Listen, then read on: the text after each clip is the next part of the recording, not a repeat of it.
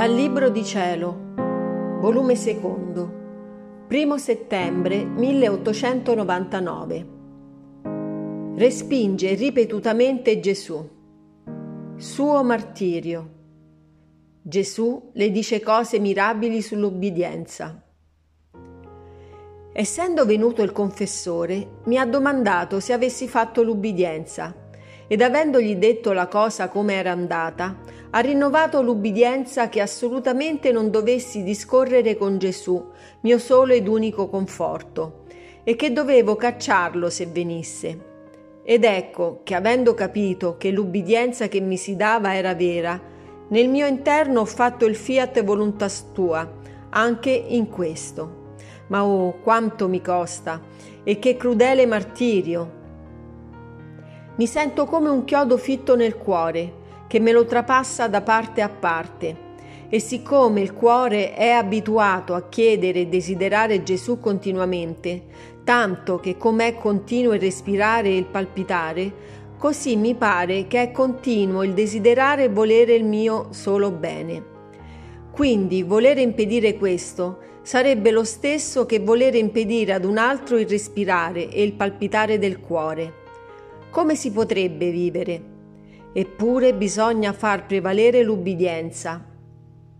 Oh Dio, che pena, che strazio atroce! Come impedire al cuore che chieda la sua stessa vita? Come frenarlo? La volontà si metteva con tutta la sua forza a frenarlo, ma siccome ci voleva continuamente gran vigilanza, di tanto in tanto si stancava e si avviliva. Il cuore faceva la sua scappata e chiedeva a Gesù.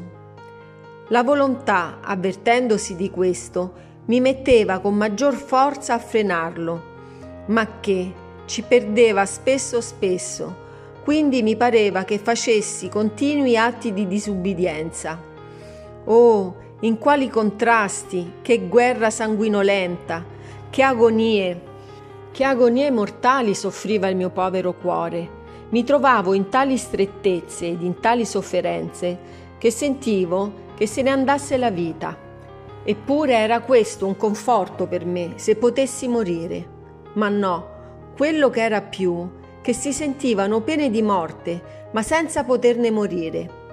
Onde, dopo aver versato lacrime amarissime tutto il giorno, la notte, trovandomi nel mio solito stato, il mio sempre benigno Gesù è venuto, ed io, costretta dall'ubbidienza, gli ho detto, Signore, non ci venite, che l'ubbidienza non vuole. E lui, compatendomi e volendomi fortificare nelle sofferenze che mi trovavo, con la sua mano creatrice ha segnato la mia persona con un segno grande di croce e mi ha lasciato. Ma chi può dire il purgatorio in cui mi trovavo? E il più era che non potevo slanciarmi verso il mio sommo ed unico bene. Ah sì, mi era negato di chiedere e desiderare Gesù. A quelle anime benedette del purgatorio viene permesso di chiedere, di slanciarsi, di sfogarsi verso il sommo bene, solo viene loro vietato il prenderne possesso. A me no, m'era negato anche questo. Quindi tutta la notte non ho fatto altro che piangere. Quando la mia debole natura non ne poteva più, l'amabile Gesù è ritornato in atto di volere parlare con me. Ed io subito, ricordandomi dell'ubbidienza che vuole soprattutto regnare, gli ho detto, Cara mia vita, non posso parlare e non venite, che l'ubbidienza non vuole. Se vuoi far capire la tua volontà, vai da loro. Mentre così dicevo, ho visto il confessore e Gesù avvicinatosi a lui gli ha detto, questo è impossibile alle anime mie, le tengo tanto immerse in me da formare una stessa sostanza, tanto che non si discerne più l'una dall'altra. È come quando si uniscono due sostanze insieme, una si trasmette nell'altra e dopo anche a volerle separare riesce inutile anche il pensarlo. Così è impossibile che le anime mie possano stare separate da me. E detto questo si è partito ed io sono rimasta in più grande afflizione di prima. il cuore mi batteva tanto forte che mi sentivo crepare il petto. Dopo ciò, non so dire come, mi son trovata fuori di me stessa e dimenticandomi, non so come, dell'ubbidienza ricevuta, ho girato la volta dei cieli piangendo, gridando e cercando il mio dolce Gesù. Quando al meglio me lo sono visto venire, gettandosi fra le mie braccia tutto acceso, e languendo subito mi sono ricordata del comando ricevuto e gli ho detto Signore, non volermi tentare questa mattina, non sapete che l'ubbidienza non vuole? Ed egli mi ha mandato il confessore, perciò son venuto. Ed io, non è vero, sei forse qualche demonio che vuoi ingannarmi e farmi mancare all'ubbidienza?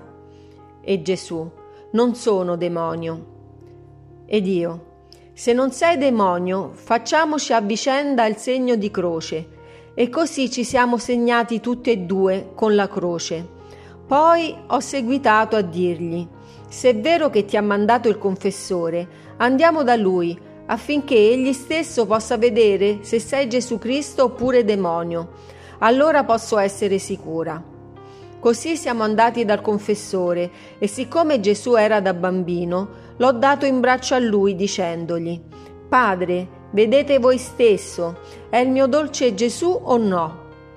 Ora, mentre Gesù benedetto stava col Padre, gli ho detto, se sei veramente Gesù, bacia la mano al confessore.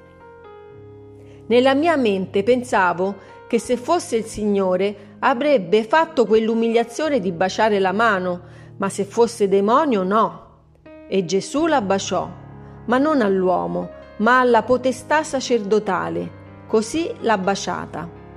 Dopo ciò il confessore pareva che lo scongiurasse per vedere se fosse demonio e non trovandolo tale l'ha restituito a me. Ma con tutto ciò il mio povero cuore non poteva godere gli amplessi del mio diletto Gesù, perché l'ubbidienza lo teneva come legato, inceppato, tanto più che non ci stava nessun ordine in contrario ancora, quindi non ardivo di sfogarmi, neppure di dire una parola di amore. Oh santa ubbidienza, quanto tu sei forte e potente, io ti veggo in questi giorni di martirio, innanzi a me come un guerriero potentissimo, armato dalla testa ai piedi, di spade, di saette, di frecce, ripieno di tutti quegli strumenti atti a ferire. E quando vedi che il mio povero cuore, stanco e lasso, vuole sollevarsi cercando il suo refrigerio, la sua vita, il centro cui, come da calamita, si sente tirare, tu, guardandomi con mille occhi, da tutte le parti mi ferisci con ferite mortali. Deh, abbi pietà di me e non essere meco crudele. Ma mentre ciò dicevo, la voce del mio adorabile Gesù mi si fece sentire al mio orecchio che diceva L'ubbidienza fu tutto per me. L'ubbidienza voglio che sia tutto per te. L'ubbidienza mi fece nascere, l'ubbidienza mi fece morire. Le piaghe che tengo nel mio corpo sono tutte ferite e segni che mi fece l'ubbidienza. Con ragione hai tu detto che è un guerriero potentissimo, armato d'ogni specie di armi atte a ferire, perché in me non mi lasciò neppure una goccia di sangue, mi svelse a brani le carni, mi slogò le ossa, e il mio povero cuore, affranto, sanguinolento, andava cercando un sollievo da chi avesse di me compassione. L'ubbidienza, facendosi con me più che crudel tiranno, allora si contentò, quando mi sacrificò sulla croce, e vittima mi vide spirare per suo amore. E perché ciò? Perché l'ufficio di questo potentissimo guerriero è di sacrificare le anime. Quindi non fa altro che muovere guerra accanita a chi tutto non si sacrifica per lei. Onde non ha nessun riguardo se l'anima soffra o goda, se viva o muoia. I suoi occhi sono intenti a vedere se lei vince, che delle altre cose non si briga affatto. Onde il nome di questo guerriero è vittoria, perché tutte le vittorie concede all'anima obbediente e quando pare che questa muore, allora incomincia la vera vita. E che cosa non mi concesse l'ubbidienza di più grande? Per suo mezzo vinsi la morte, sconfissi l'inferno, sciolsi l'uomo incatenato, aprì il cielo e come re vittorioso presi possesso del mio regno, non solo per me, ma per tutti i miei figli che avrebbero profittato della mia redenzione.